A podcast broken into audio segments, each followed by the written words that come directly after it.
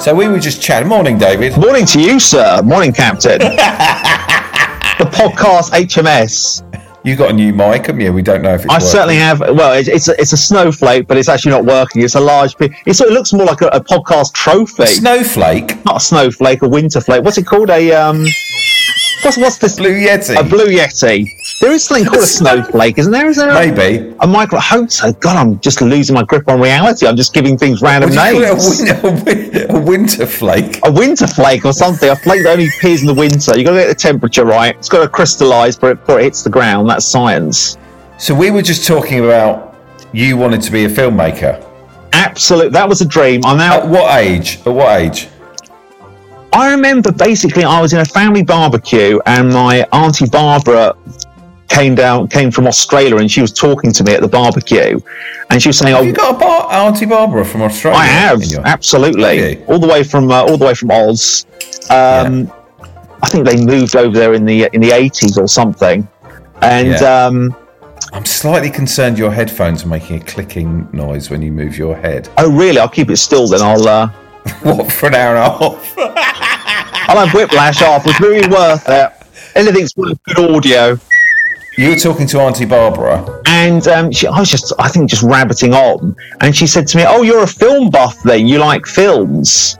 And, how old um, were you then? I was ten, I think, about ten or eleven. I didn't even realise that film, to me, films was just like oxygen. It's almost like, oh, you like eating, do you? Or, uh, oh, you have a bath, do you, uh, at the end of the evening? What, at the age of ten you were obsessed? Oh, yeah, very much obsessed type of thing. Um, but... Um, Not probably not so much directors, just sort of um, I'd dress up as the characters. I'd have the film posters. No, I think I was into the directors. I had all the making of books, and I remember watching the making of Temple of Doom on B B C. I'd watch Barry Norman. So yeah, I was into films. It wasn't just like me wandering around in a tuxedo fighting invisible men. Barry Norman was on quite late, wasn't he? Barry Norman. Yes, it would be taped for me. And then I'd go downstairs before uh, school the next day, and then uh, you loved film. Oh yeah, I was way. I, I think the thing I absolutely love, I just love American hype. I love the idea. When kids came back from America and they had all the latest, like Ninja Turtles or Bart Simpson, so it was films primarily, but it was just any pop culture junk that I could just sort of get my vampire teeth into. What, why do you think you're into all that? I don't know. It's really... Um, and I've become quite obsessed and into it. I'd just be into the Ewoks for an entire summer. Just obsessed by them. So I was probably on some kind of spectrum, worryingly. Well, what do you mean you're obsessed? What would you do with them? Uh, draw them, uh, collect them, um, you know, uh, watch the films. Yeah, well, I think I, d- I probably drew an Ewok in my time, and I collected some Smurfs. Oh, God, I collected Smurfs manically from petrol stations. Do you remember Smurfs and petrol stations? Yeah, I think, I think I do. You used to get one every time, you know, um, your dad would fill up the, uh, the, you know, the engine type of thing. How many Smurfs did you have? Oh, absolutely loads. I had like... Well, uh, how many? Oh, you're looking at like sixty, something like that. So perhaps like loads. I had loads. About twelve on my windowsill. God, yeah, I had... Um, I had a lot, yeah, a, a good amount, sixty. Yeah, I remember all of my window sill and uh, shelves. Did you have the Smurf with the little football attached to his foot? I certainly did. That's like an iconic, nostalgic one, isn't it? Yeah.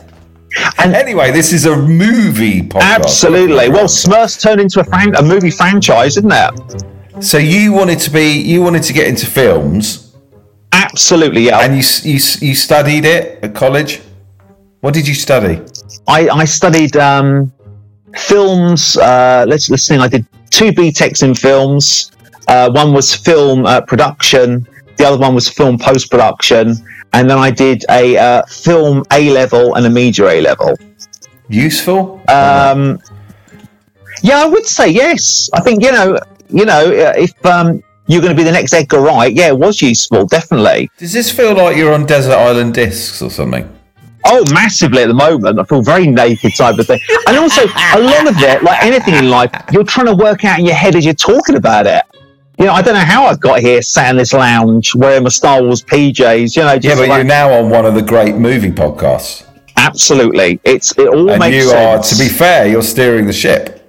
But, sir, you are steering the ship. I am merely stood behind you, sounding the horn. Not noticing there's an iceberg in my blind spot. I mean, surely there, surely there are film directors. Let's do another minute on this because this is the random movie generator. But surely there are uh, directors and writers out there that never got started until they were forty-five. Surely, David. I'm trying to think. Um, they probably had some kind of intense media career before then. I don't think anyone's come out of the blue at forty-five. Are you sure? Yeah, they would have been like a, a documentary filmmaker, or they would have been an actor, a well-known actor. They'd have produced some kind of brand name in the industry before forty-five type of thing.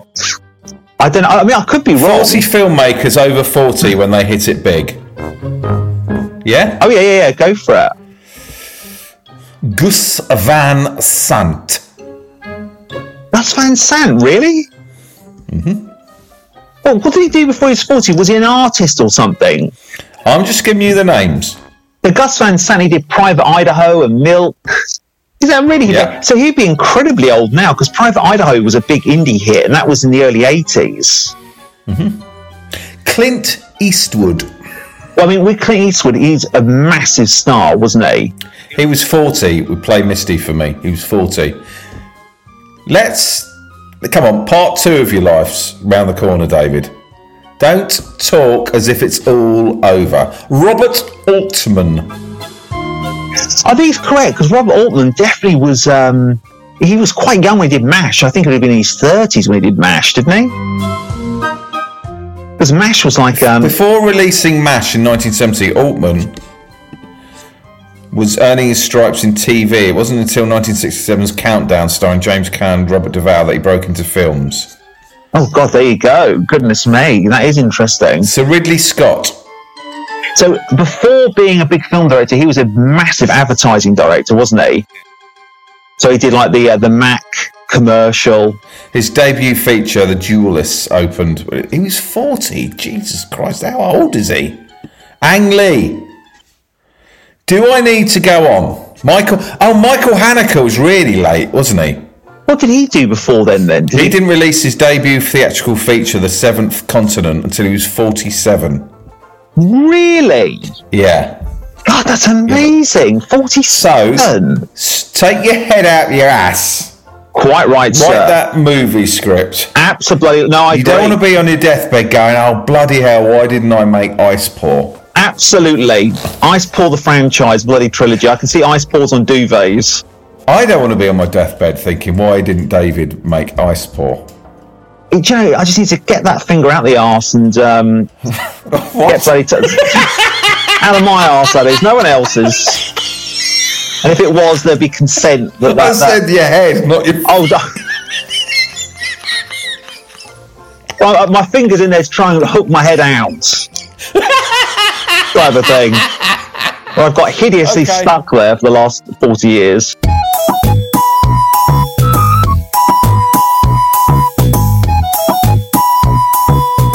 David Edwards movie news. Right, David.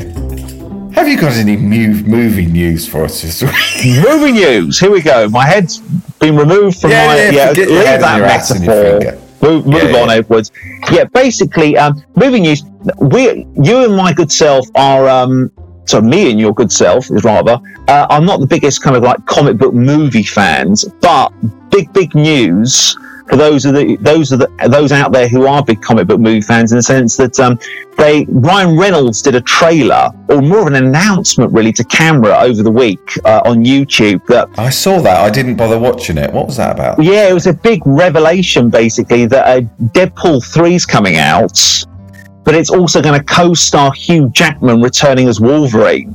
So that's a big big deal for the comic book fans out there. And uh, oh, he's not impressed. But we, we've got to share the news now, because there's going to be some yes, um, comic book uh, kings out there who are going to be interested. So for them, I was jealous in a way. It's like, oh, God, I wouldn't mind something like that in one of my franchises I'm into. Because, I mean, it was quite a shock, because obviously Logan, the last um, Wolverine, that was supposed to be his last ever Wolverine appearance, because he passes away in that one. That's not a spoiler. That's the whole way it was kind of like um, presented. I've never been less interested in your movie news. Dear me, it's not good, is it? It has to be. Here's another one. Then this might be interest you. This might boost your uh, your interest in Itana, uh, which is uh, Netflix are currently filming uh, a big budget Beverly Hills Cop four. Ooh! There you go. A bit of eighties nostalgia there. With who? Uh, with Eddie Murphy. Playing, um, what's the main character called in uh, Beverly Hills Cop? Sorry, uh, I've got it here. Yeah, Axel Foley, it's called. It's called Beverly Hills Cop, dot, dot, Axel Foley. And apparently, uh, Kevin Bacon, I was going to say Richard Bacon then, completely different person. Kevin Bacon. Richard, Richard Bacon. Bacon has got a big, big part of it. Yeah. Kevin Bacon has. And also Joseph Gordon. What about Cheryl Baker? Um, no, unfortunately not. The budget can't push that far, but that would be good. That would definitely hook in so a, a Beverly new Hills Cop four. Yeah, Beverly Hills Cop four. Massive, uh, and they're filming it now. Apparently it's a massive production. Putting loads of into... Because, I mean, you know, um, Netflix are very clever with their algorithms, aren't they? Working out, you know, exactly what people want to watch. And apparently eighties nostalgia. Well, they've worked that out with Stranger Things, haven't they? But there's a massive hook for that. Oh, my God, David. Oh, yes. I've just found an image of the two... I think the two cops that used to try... Wasn't it like a triangle? Yes, there was. And they're all coming back. Those two are coming back. They look incredibly elderly now. Oh, my God. You can hardly recognise them. Yeah. They're well-known eighties character actors, aren't they? I can't remember their names, but they're in a lot of things. Yeah. But they're all coming back. So the original cast is coming back with new... sort of more modern A-list actors. The other thing with Netflix, because their subscriptions have dipped recently and they're trying to pump more money into the actual company, they are going to start doing cinema releases. So Beverly Hills Cop four should get like a cinema release, a good window, about a month, and then come out on Netflix on the streaming site. Judge Reinhold. That is him. There you go. That's it. I hardly recognise him. And Bronson Pinchot. Yes. Yes, absolutely. What happened to them after the eighties? They just kind of evaporated. He was in loads of stuff. Wasn't he in um, uh, the Fred Savage film, um, whereby he, the, um, Fred Savage and him uh, swap bodies? What's that called? Um, I don't know. God, I, I mean, he, he's busy. He's been busy for the last thirty years. It's just, he's sort of a- appearing in things you've never heard of or just... Oh, they've got to pay the mortgage, haven't they? They've got to keep things ticking along type of thing. What did you think of the Beverly Hills? I think I really like them, the movies. Interestingly, I heard recently that um, the main writer on it was Sylvester Stallone, and it was supposed to be a Sylvester Stallone um, movie. What? Yeah, yeah, definitely. Definitely. Sylvester Stallone was... Um, was one of the key writers on Beverly Hills Cop. And, no, no, um, no, no, no. And it was going to be a Sylvester Stallone movie, and uh, the budget was too demanding, and Paramount said no, and um, then they got you Eddie Murphy. You have blown my ass wide open. There we are. We're back to that uh, orifice once again. We've done a full circle. Sylvester Stallone was originally set to star in Beverly Hills Cop. That's incredible. Apparently a lot of the writing... Um, was done by him. Because everyone thinks he's a bit of a meathead Stallone, but he's not at all. He's very clever. The other thing that's really uh, interesting with that is, so that's why he did Cobra, because Beverly Hills Cop was supposed to be his cop movie, and that didn't come to fruition.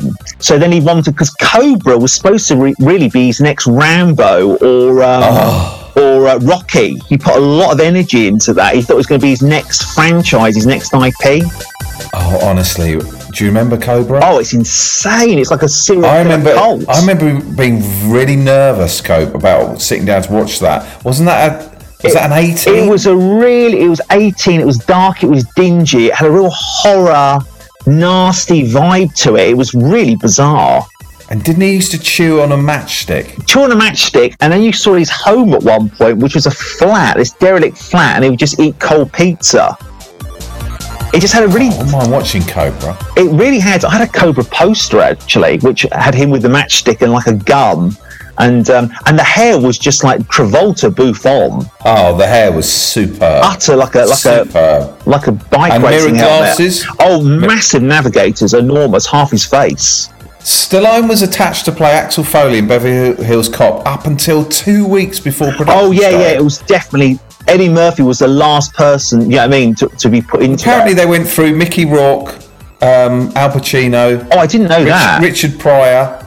Oh, wow. Well, Richard Pryor and Eddie Murphy, that makes sense, doesn't it? But Paramount wanted to Stallone took budget. Beverly Hills Cop's script into his own hands and overhauled the tone and the story. He made the movie a straight-up action movie, all but eliminating the humour Foley was supposed to have. Paramount didn't agree with this new take, partially due to the increased budget it would require. Instead of sticking around to do the version of Beverly Hills Cop the studio wanted, Stallone walked away from the project with a dog and a bag of fruit. Why have they put that? How bizarre. I don't quite know what no, that is. I made that bit up. Oh, God's sake. Flipping out. I went with that. I thought I had some kind of metaphor. I was like, my uh, my film encyclopedia was going on. Oh, there's something clever about that. Was that, was that the I've never head? heard of that. That is the best movie news you've ever brought to movie news. I'm glad. I'm glad I brought it to you. Apparently, um, he's, he's also admitted that was him at his peak of his ego. Because on the set of Cobra, he's even admitted this. He wouldn't let anyone look at him. Unless you were a director or cinematographer, but there was an actual rule on Cobra where you couldn't give him eye contact whatsoever. Do you know I've got a story about Stallone? Oh yes, what's that? I can't put it on the pod. Oh, good grief, tantalising. Someone who worked, someone I've worked with, knew someone who worked with him on... What film was it? Judge Dredd. And how did he come over then? Because I thought he was a bit more both feet on the I can't, I can't tell you. And it was post-COVID. I'll tell you, but I can't tell you on the pod. I'd be very, very interested. Well, my, I think I've told you before that um, my dad was pushed over by um, one of his bodyguards at Planet Hollywood. We saw him. In, he was filming Judge Dredd then. He was in London filming Judge Dredd. He was walking through Planet Hollywood because obviously he owned the, the restaurant at that point. And uh, my dad went over to get a uh, autograph and he was pushed aside. And he sort of fell backwards over a mini pharaoh. I don't know if that was a mummy exhibit or something. I don't know. Very quickly, David, memories of Cobra. Yes or no? Uh, yes. In what way? Did you enjoy it?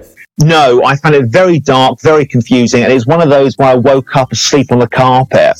Do you know when you just like as a kid, you sort of just doze off? I found it way too intense. I remember there was a bit where um, all these serial killers have, Of, uh, are like in a cult and they meet up and they like sacrifice people, and there's a one bit where Stallone is just in this fire set room with like topless and he's got two axes and he's chinking them over his head. I was just thinking, where it's still got the matchstick on the side of his, his, his mouth. I just think, you know, when I look at Cobra, it's almost like it never happened. I know, but I think it, it didn't, you know. Absolutely. Do you know what is a fascinating Sylvester Stallone video to watch? And people should check this out. And it only came out a week ago. It's um, S- Sylvester Stallone does unpacking of his own merchandise, which is insane. And um, he recently unpacked a um, an action figure of Cobra.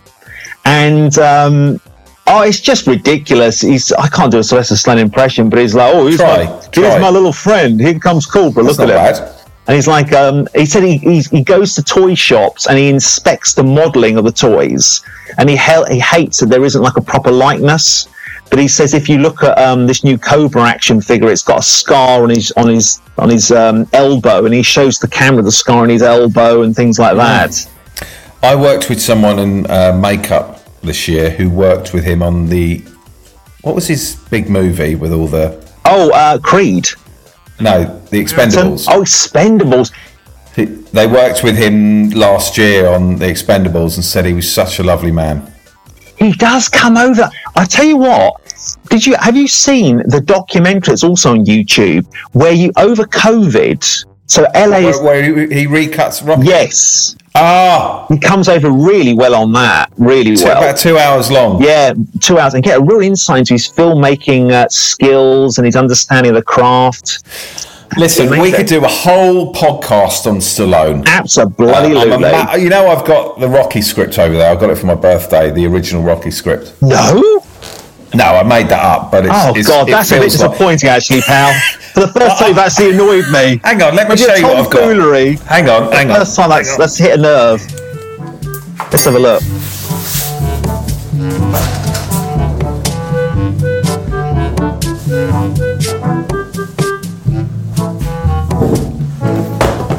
Let's see, what's this? What has he got for us?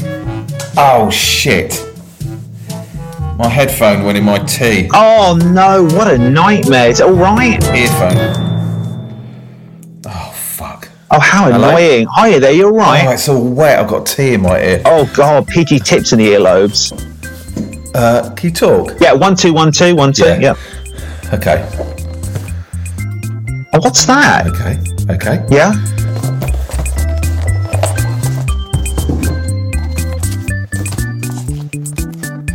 Oh my God, so you have got the Rocky scripts. So you're not joking. Oh my Lord, where did you get that from? You have got it then.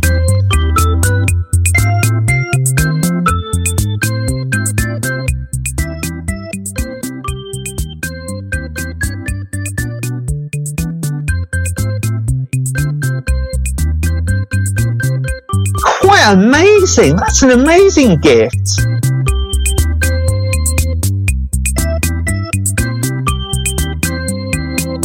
That is impressive. That is quite a gift.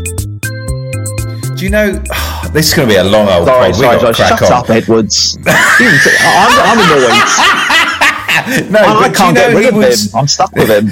Can you hear me? Yeah, I can. You're absolutely fine. Yeah. sorry, sorry. Carry on. Carry no, on. No, no, no.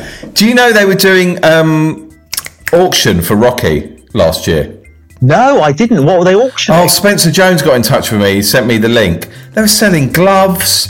They were sell- you know, they were just selling little bits of costume, props, scripts, just all these little uh, paraphernalia from the Rocky movie that you could bid That on. Is amazing. There is a podcast called Prop Master, and it's oh! it's, um, it's absolutely amazing, and it's and it's basically um run by two showrunners, two big comedy writers, showrunners. It's the guy who writes the new Game of Thrones show called Enter the Dragon, and the other one is a well-known comedy show writer that was involved with Park and Rex and The Office.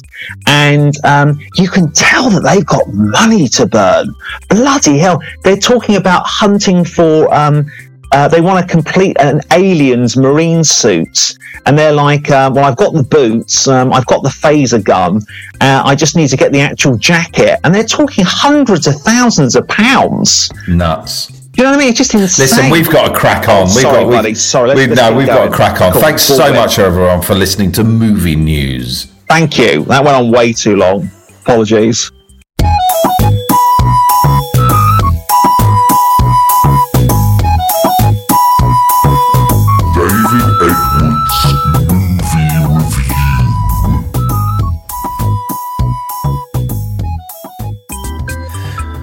David? Yes? It's this week's review. I'm fucking excited. I'm sorry for swearing if you don't like swearing, but I'm really excited.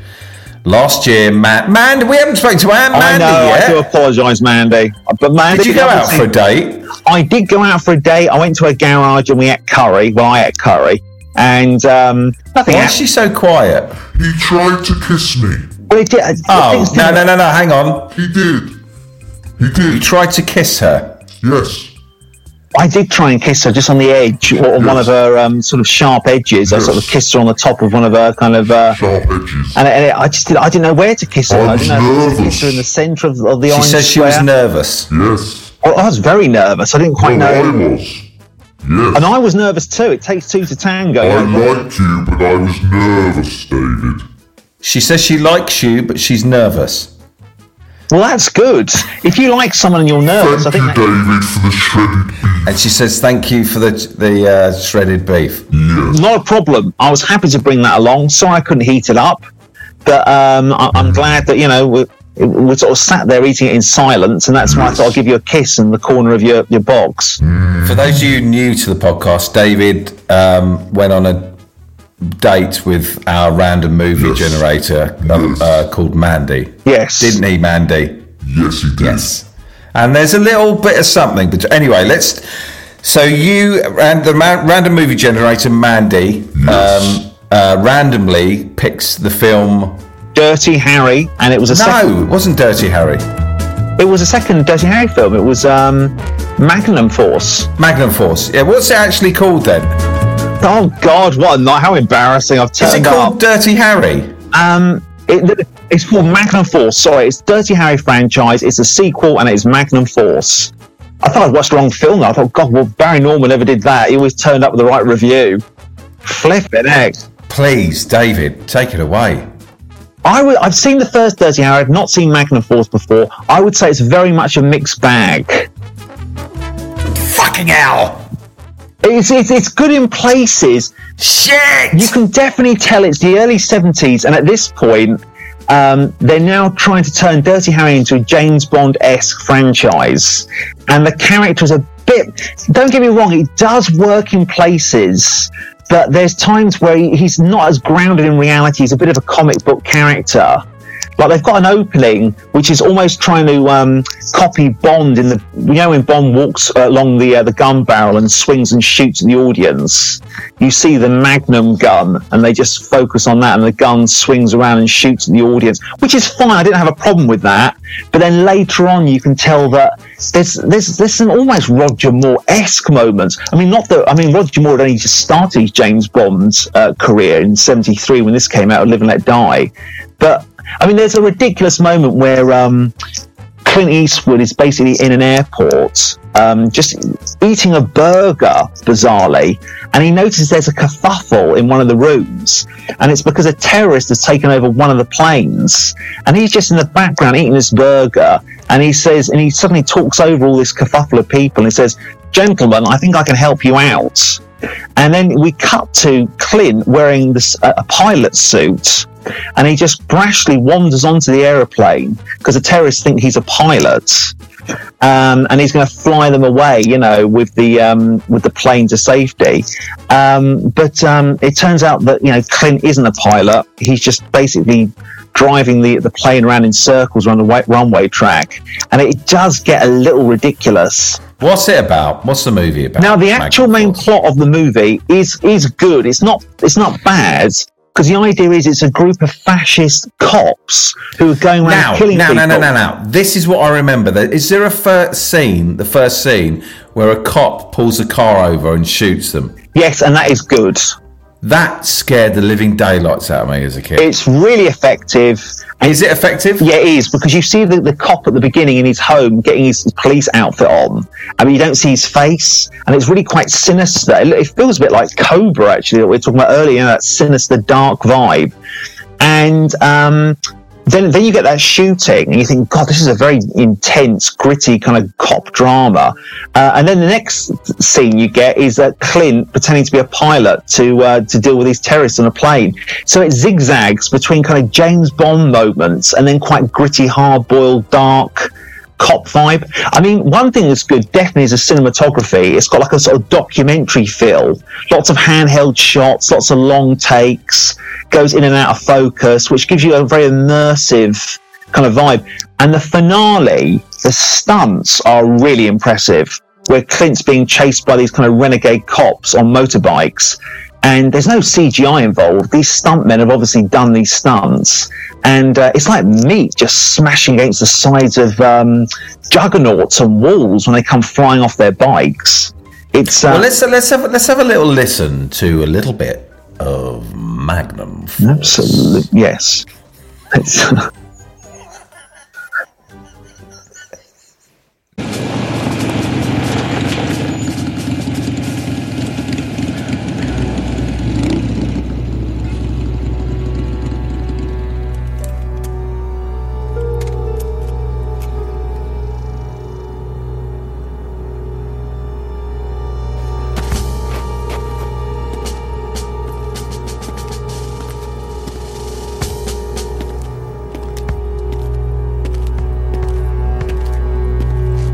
sir. Is this car registered to you? Oh, yes, sir. This is my car. You must be new. You know who I am? I'll still have to see your license and registration, sir. I believe you were speeding coming across the bridge.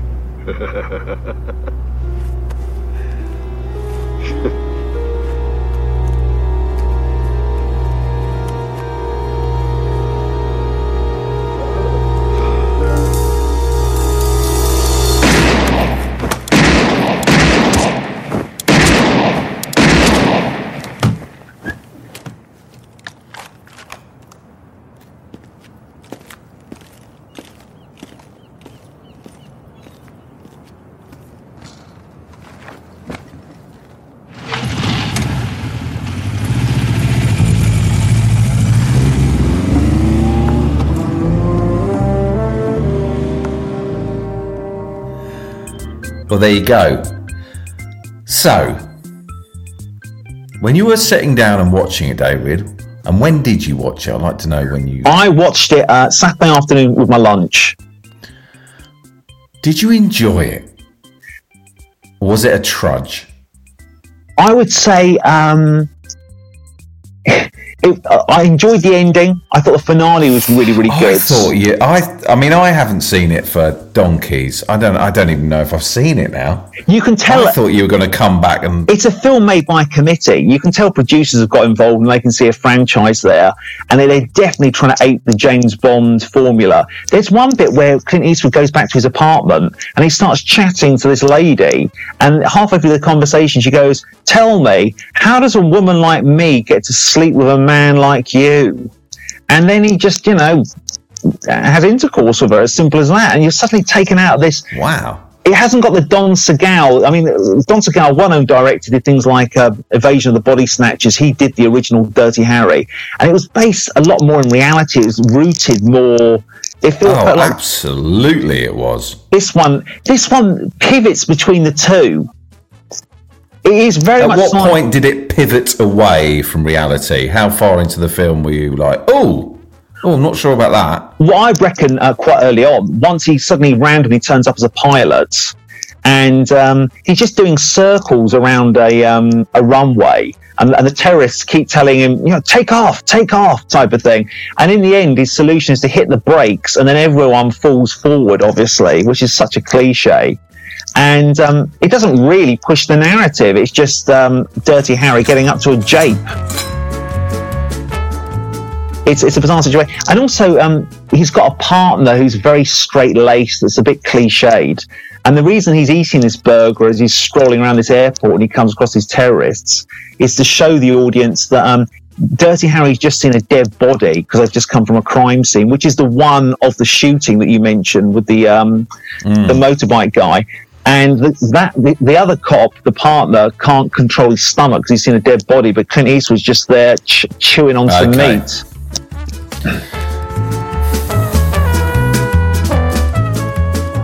Just feel a bit disappointed. I know, it's, there are some good moments, don't get me wrong. Oh, there. It's just oh, sequelitis, there. Unfortunately. There are some. Yeah. The ending in like a, a on a disused aircraft carrier is very, very cool. You know, it, it's Clint dealing with these motorcycle, um, you know, vigilante fascist cops, and also it's a clever idea because the first Dirty Harry, when it came out, it was severely criticised because they said Dirty Harry was a fascist. You know. But then in this sequel, the idea is he's not the fascist. He's, you know, dealing with the fascists type of thing. There's quite a clever central plot. Did they make idea. a third Dirty Harry? Yes, I think they made four all in all. Did they? I'm pretty sure. I'm pretty sure they made four. Because there's one, I think, in the very early nineties that Jim Carrey um, appears in. And um, Clint Eastwood's quite elderly at that point. Not elderly, but quite grey, you know. Oh, David, David, David. Dirty Harry, Magnum Force, The Enforcer, that's it, yeah. Sudden Impact, and The Deadpool. Deadpool is Jim Carrey, so there's five. So it did certainly turn into a franchise. Is Dirty Harry the one that's... Yes, it is. It's such an amazing start to the film. Someone's swimming. Yes. Yeah. And, uh, yeah, yeah, it was a sniper with his gun, yeah. Definitely. Sniper rifle. It's really chilling. Very chilling. It's still got that same. Can I just do that song? Can I sing that tune? Oh, please do, please.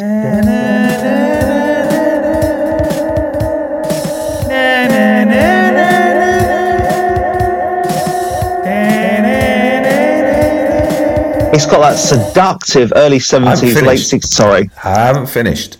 There you go. They don't make them like they used to. Imagine sat there in the cinema.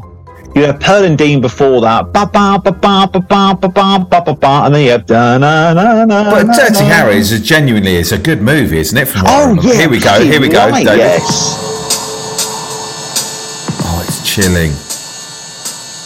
It's a grim opening. Just the crosshairs on a girl in a swimming pool, and from a tower block across the street, a sniper rifle. It's got a very gritty, real look to it, isn't it? It's not overly glamorous at all. you can tell it's almost like a documentary vibe to it. It's all natural lighting. I think that's the key. It's not overly stylized. It's got that sort of grainy, gritty, kind of like sixteen millimeter or kind of, you know, um, Arri camera kind of thirty-five millimeter feel, isn't it? It's, it's got that proper iconic seventies cinema. Which ironically, with H D camera work these days, you can make it look absolutely crystal perfect. But then they put the um, the digital film through post-production, don't they?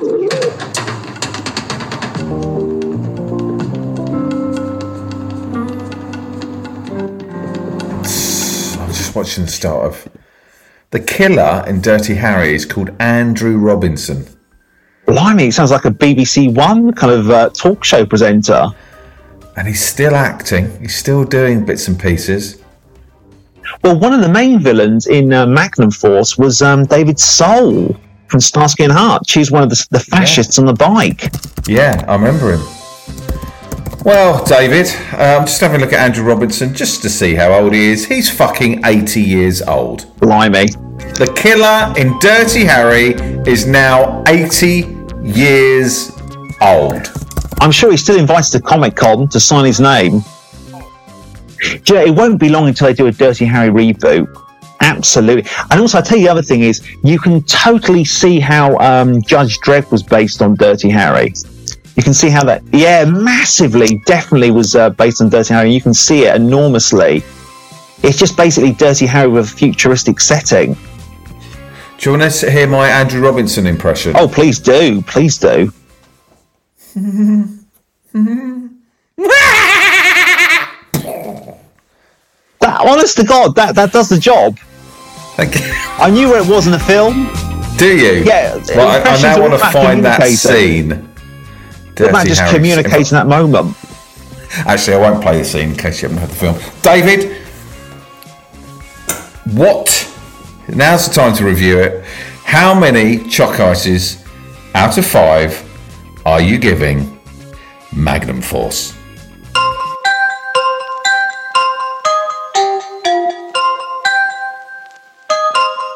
Can I do a three point five? Three and a half out of five? Yeah, it's it's it's not absolutely appalling, but it ain't. Gr- it's not brilliant. It's nothing like the first one.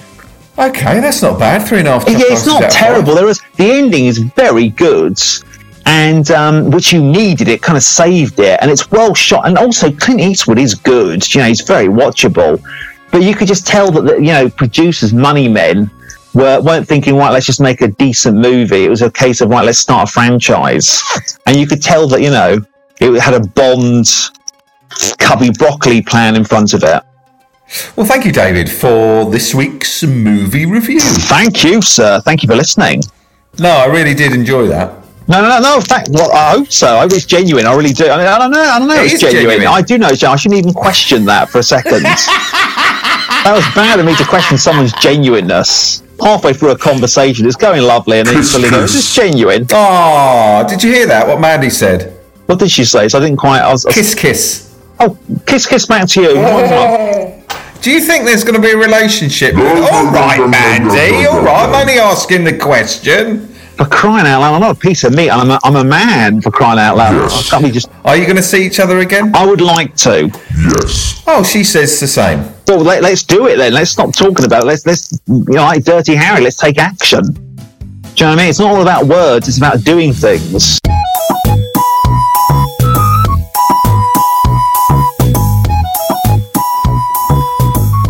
David Edwards Movie Tips.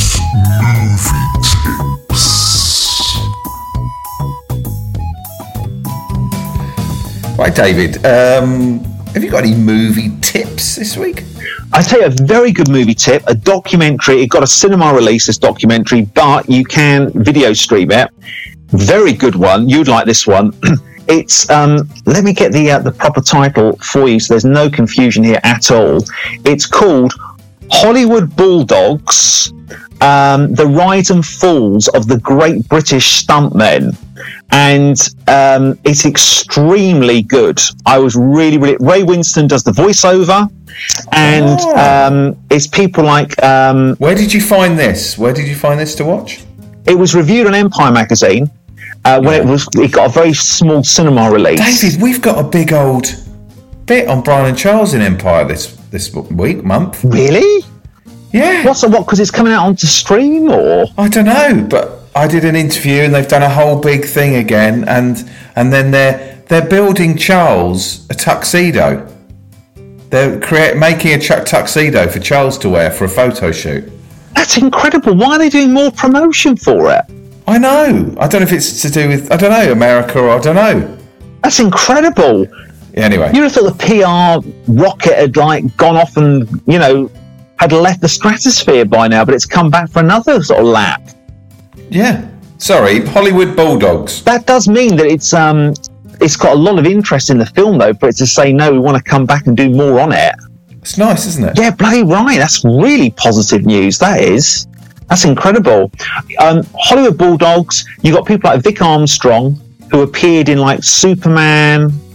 Sorry, David. Do you get to see shots of the film and then the the guys that did the stunts? Oh, yeah, yeah. It's all about them. It's all about the stuntmen.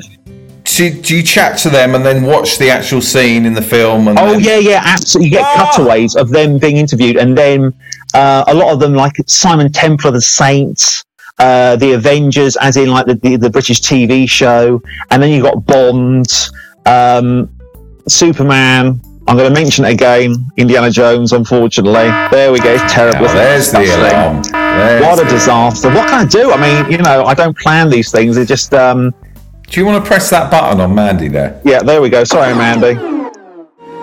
Help me, Obi-Wan Kenobi. You're my only hope. Did you hear that?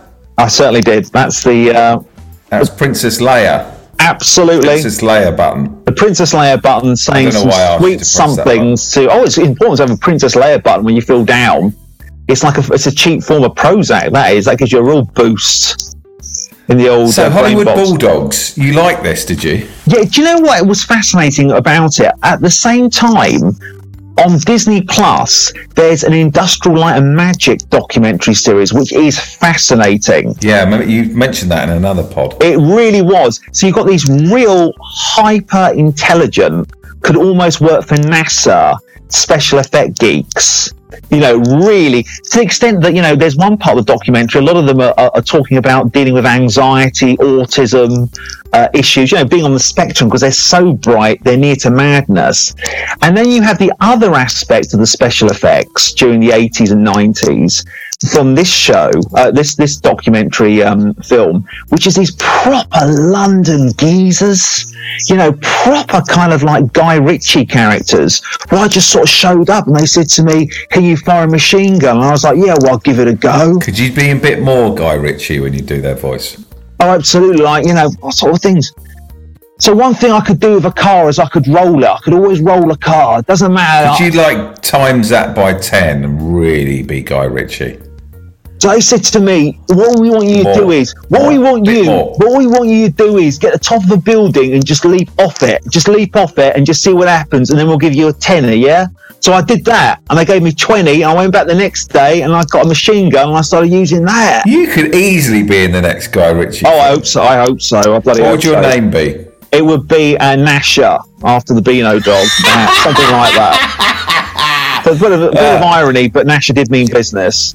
When we did Brian and Charles, I spoke to... Do you know that stuntman who had that had to do that? You were there. Oh, the yeah, night. yeah, Propels had, yeah. with the... Uh, the yeah, other. So I spoke to him, and he was... I think he just sort of started getting into it, but he said he was on some course.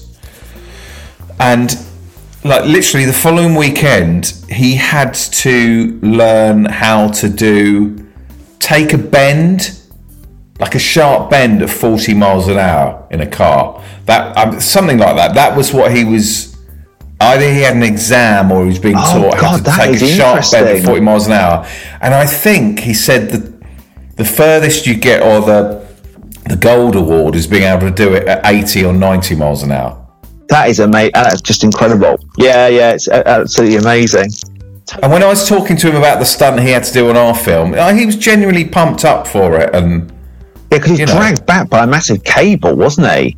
And I said to him, "What? Like, why'd you do it? Why'd you?" And he said, he basically admitted because he likes that little bit at the end where he gets a clap from everyone, and it's that rush of adrenaline and then that appreciation from the... God, that's amazing. It is mad. The other thing is, with these stuntmen now, they have courses, they've got a union, but in the seventies and eighties, uh, I think... probably seventies more than the eighties, um, they said stuntmen, they're like, we're just chancers, you just turn up, you're a chancer. Do you know what I mean? There's no union or anything, they just got involved. But the other interesting thing is, linking to what you were saying about the, the more modern stuntmen, is that, um, that a lot of them are going out of work now because of C G I. I mean, you get the odd film whereby they boast that, oh, it's all live action, like the new Star Wars T V series, um, uh, Andor.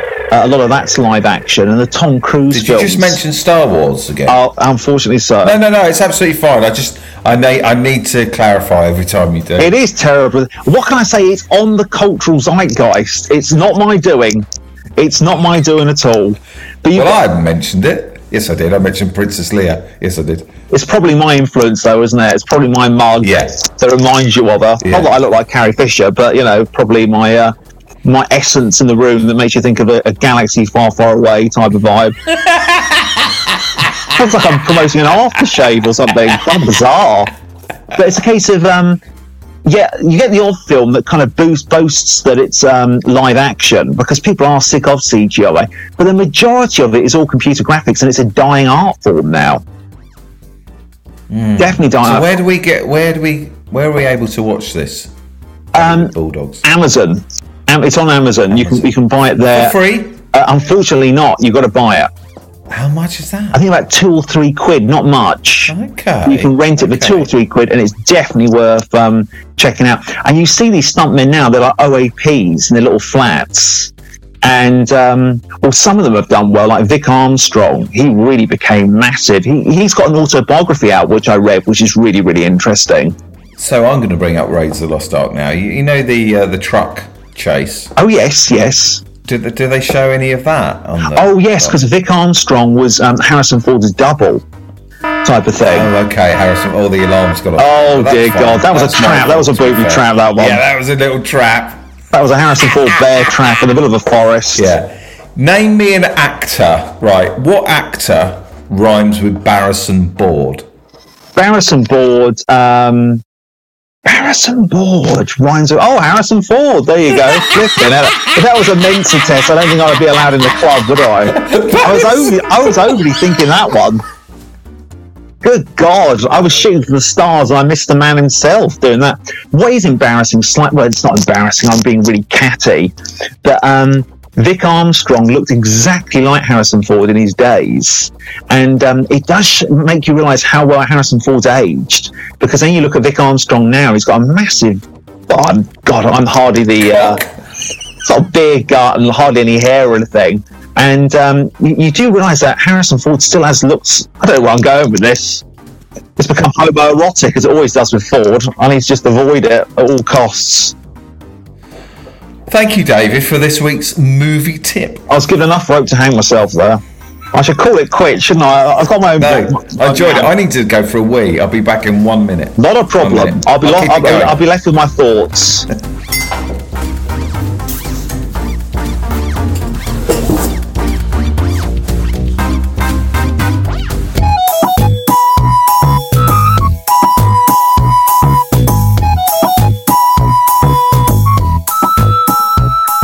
David Edwards' Random Generator.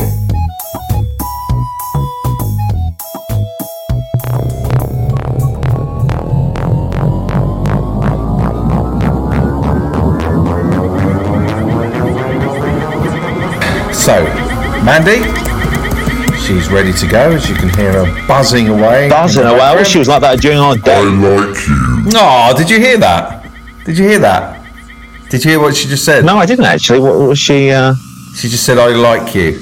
Well, I like you too. It'd just be nice if you did a bit more humming next time we, you know, humming of excitement on the old motherboards. Next time we share a curry and some shredded meat, beef. What's your point? Well, I don't know if she's like one hundred percent interested. I get like mixed signals. I don't want to turn this into like a Dave Edwards and Mandy. She's whistling. Well, you should have whistled two days ago when we were in that garage eating shredded beef together. I was going to say shredded wheat, but that wouldn't hardly be appropriate for a date, would it? It sat there with two bowls of cereal. I like it when he acts tough. Oh, do you hear what she said? No, no. What was that? I like it when he acts tough.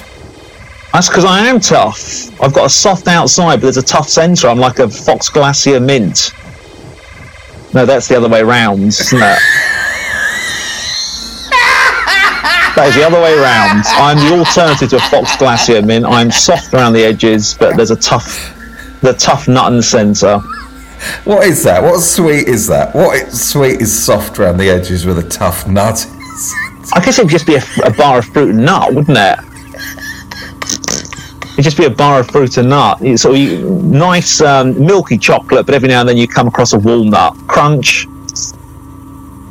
Okay, so let's randomly pick the first movie.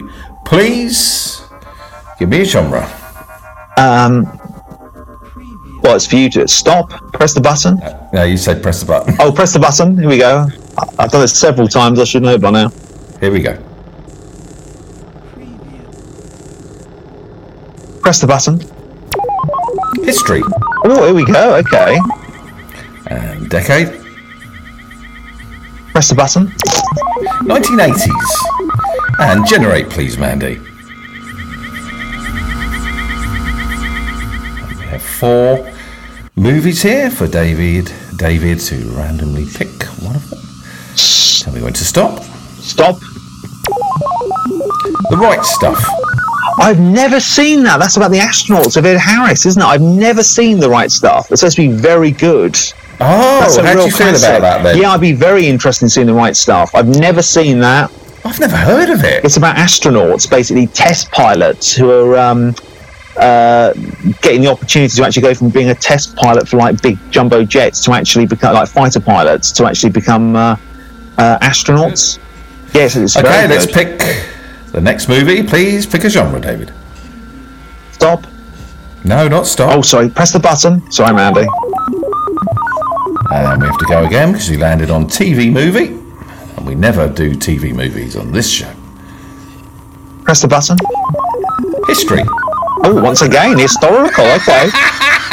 Bit of a history and lesson for Mister Edwards. Choose a decade. Press the button. nineteen nineties. Okay. And we generate. And we have four movies here uh, for David to pick one of them. Please tell me when to stop. Stop. Cool Runnings. Gosh, do you know, I've never...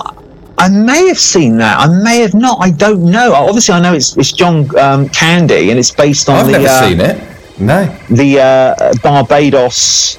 Um, Oh, Car- Jamaican. Caribbean, Jamaican, let's get it right, for crying out loud. Um, sledging team in the Olympics. Yeah.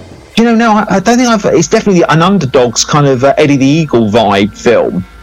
I'm trying to think if I saw it as a kid, one half-term, sort of rented it from Blockbusters. I can't remember. It's kind of vaguely in my head. And the third film. Please tell me when to stop on the genre. Hmm. But aren't we doing the other bits? Oh, the, the, the genre and the, and the dates? Yeah, the genre. Oh, the genre, sorry. Goodness me, we yeah. take no, over. No, no, sorry. David seems so spiky then. It's okay. She said you seemed spiky then. Oh, sorry, I got... I like it when he's tough.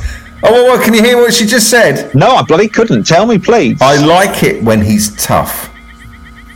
Maybe I should turn up a bit tougher for our second date then. The sequel, numero uno. Uh, well, not uno, that's one. Numero duno. Date duno. Numero duno. Numero duno the dates. I'm looking forward to that. Okay, let's pick the third movie and the third genre. Please tell me when to stop. Press the button. Music. Here we go. A musical. And the decade.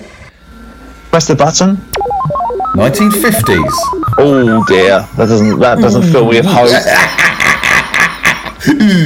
Oh dear. Um, generate, please, Mandy. And we have four movies here. Please tell me when to stop. Stop. Some Like It Hot. Do you know, I've never seen that.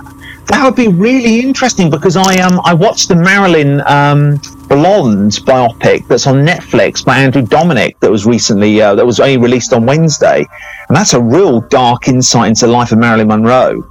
It's got a lot of criticism, that film, because it's it's they they call it um, torture porn, because it's just Marilyn being depicted in these horrific scenarios for the entire three-hour movie.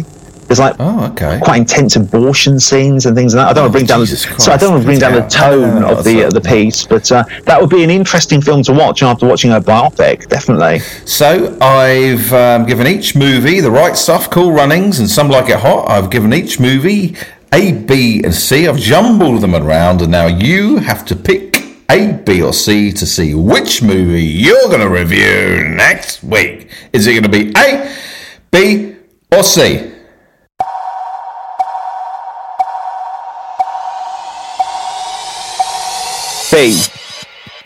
The Right Stuff. Ooh. Oh! I am up for that, Captain. I won't watch. That is a film. Talking about Empire. Yeah. Empire magazine are always banging on about The Right Stuff. I really do oh. need to check that out. And also, I watched Damon um, Chazelle's um, Ryan Gosling film recently, uh, First Man, all about Neil Armstrong. And that was inspired by The Right Stuff. He sort of. Um, What have I never heard of The Right Stuff? Oh, it's a big, big film. Yeah, definitely. It's about um, astronauts and one of the first kind of spaceship missions. Bizarre.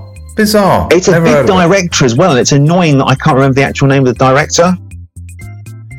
Philip Kaufman, produced by Philip Kaufman, produced by Erwin Winkler and Mister Chartoff. Erwin Winkler, big, big producer, did a lot of big Universal films. Dennis Quaid, Sam Shepard, yeah, Ed there Harris, you go. Sam Shepard, the one-named script um, playwright. And Ed Harris and Dennis Quaid, one of his big roles. Music by Bill Conti. Yeah, yeah, it's a big, big one, definitely. Oh, I'm looking forward to hearing what you think of this. If you see the poster, it's very iconic, the poster. I've never seen the poster. Where have I been? It's all four of them in their astronaut suits, or sort of test pilot suits slash astronaut There's suits. There's seven of them, seven of them. Seven, for crying out loud. Well, David, and it's got bloody good reviews. Oh yeah, it's a classic. It's an absolute classic. I have got a treat in front of me. I'm glad. I'm glad it's not a homework. It's always good to know that you've got good times ahead. Yeah. Well, David, thank you so much for this week. Thoroughly enjoyed it. No, thank you. Thank you. Um, and now we've got three questions from the patrons. Do you know what? I put I put a little message up on Patreon just before we started recording. And there are, let me tell you how many questions there are. thirty-five to choose from in the last thirty hour. Wow! That's how much they want to know what you think of things. Wow, that is incredible. The thing is, I do hope I answer them to a decent uh, degree, because they're always very good questions. I always think do. to myself, dear God, this could be the basis for a podcast, a lot of the questions. Well, uh, so for now, we're going to say goodbye to the regular listeners. Thank you so much for listening. No, thank uh, you for tuning in. There's a lot of podcasts out there, so for you to give us half an hour of your earbud time, hugely, it really is. It's, it's a competitive minefield out there. It is. You just slice some time for us. Please tell your family and friends, and please leave a review on iTunes. Please do and, leave and a review. And rate it. Yes, please do. Because it does help. Absolutely. Massively so. We do need help, just some kind of support system. Yes, thank you. Thank you. Th- thank you very much.